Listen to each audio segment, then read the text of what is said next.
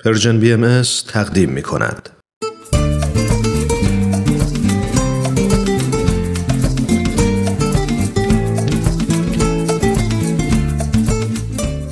کاوشی در تعصب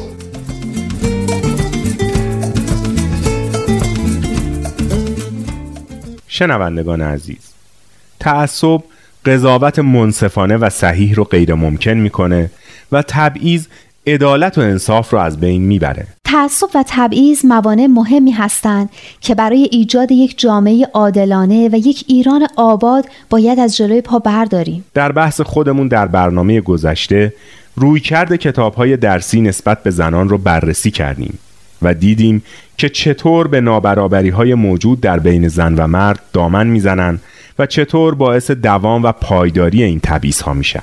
در جنبندی تحلیل خودمون درباره نحوه مطرح شدن نقش و جایگاه زن در کتابهای درسی می‌تونیم بگیم زن در کتابهای درسی ما حضوری خجولانه و کمرنگ داره و برتری و فرادستی مرد و نظام مرد سالارانه رو به خوبی پذیرفته و حتی ترویج می‌کنه. از طرف دیگه کتابهای درسی از به رسمیت شناختن فردیت مستقل زن در جامعه امتناع می‌کنند البته مطالب درسی اشاره های زیادی به کرامت و ارزش های والای زن دارند. اما عملا شخصیت اون رو در سایه مرد قرار میدن.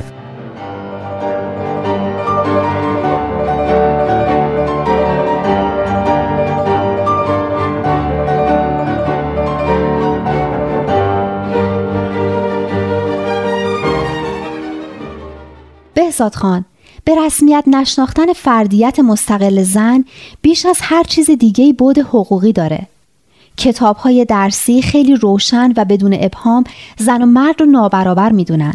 در این کتاب ها گفته میشه که مجتهد یا قاضی باید مرد باشه یا اینکه شهادت زن در دستگاه حقوقی اسلامی به رسمیت شناخته نمیشه.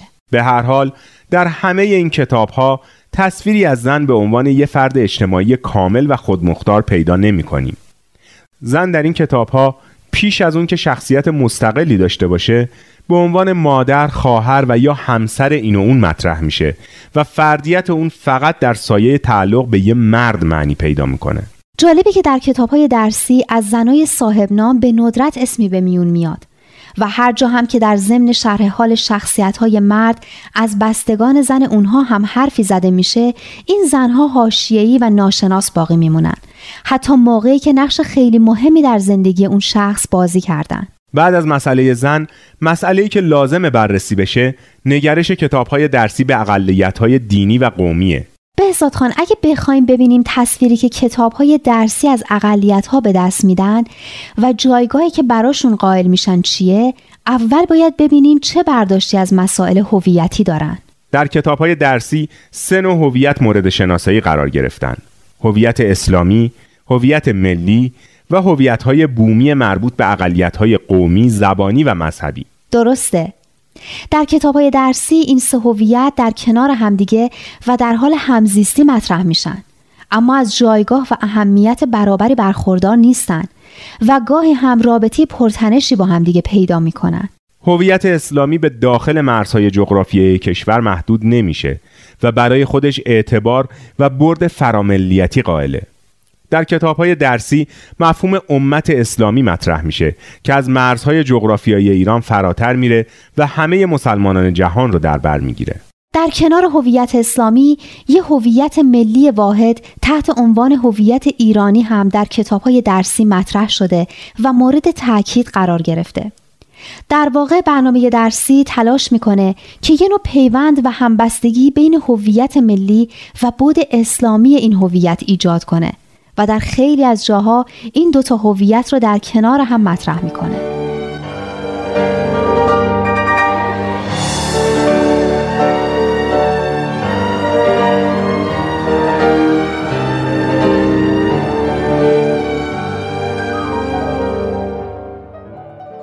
در کنار دو هویت اسلامی و ملی و در حاشیه اونها های بومی مربوط به های مذهبی و قومی و زبانی هم در مطالب درسی اومدن نکته مثبت اینه که نظام آموزشی ما حق اقلیت های مذهبی رسمی در مورد برخورداری از آموزش های دینی ویژه خودشون رو به رسمیت شناخته. از طرف دیگه برای استانهای ایران هم کتاب های جغرافی محلی جداگونه تدوین کرده. اما در حکومتی که رسما خودش رو در چارچوب یه مذهب خاص تعریف می‌کنه اینکه افراد رو بر اساس باورها و اعتقادات مذهبیشون دسته بندی کنه چیز عجیبی نیست.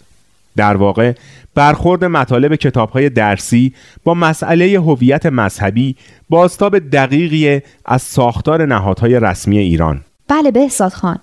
برخورد کتاب های درسی با اقلیت های مذهبی دقیقا در راستای سیاست های رسمی دولتی قرار داره. این کتاب ها وجود بیشتر اقلیت های مذهبی تاریخی رو در ایران میپذیرند بدون اینکه از نظر عقیدتی، فرهنگی و یا قومی حقی برای اونها قائل بشن. در دروس غیردینی مثل تاریخ، فارسی یا تعلیمات اجتماعی به وجود این اقلیت ها در ایران اشاره شده یا مطالبی درباره این ادیان ارائه شده و تصاویری هم چاپ شده. بحث درباره نگرش کتاب های درسی به اقلیت های مذهبی و قومی رو در هفته آینده ادامه میدیم. تا اون زمان و بحثی دیگه شما را به خداوند بردبار که با همه مهربونه میسپاریم.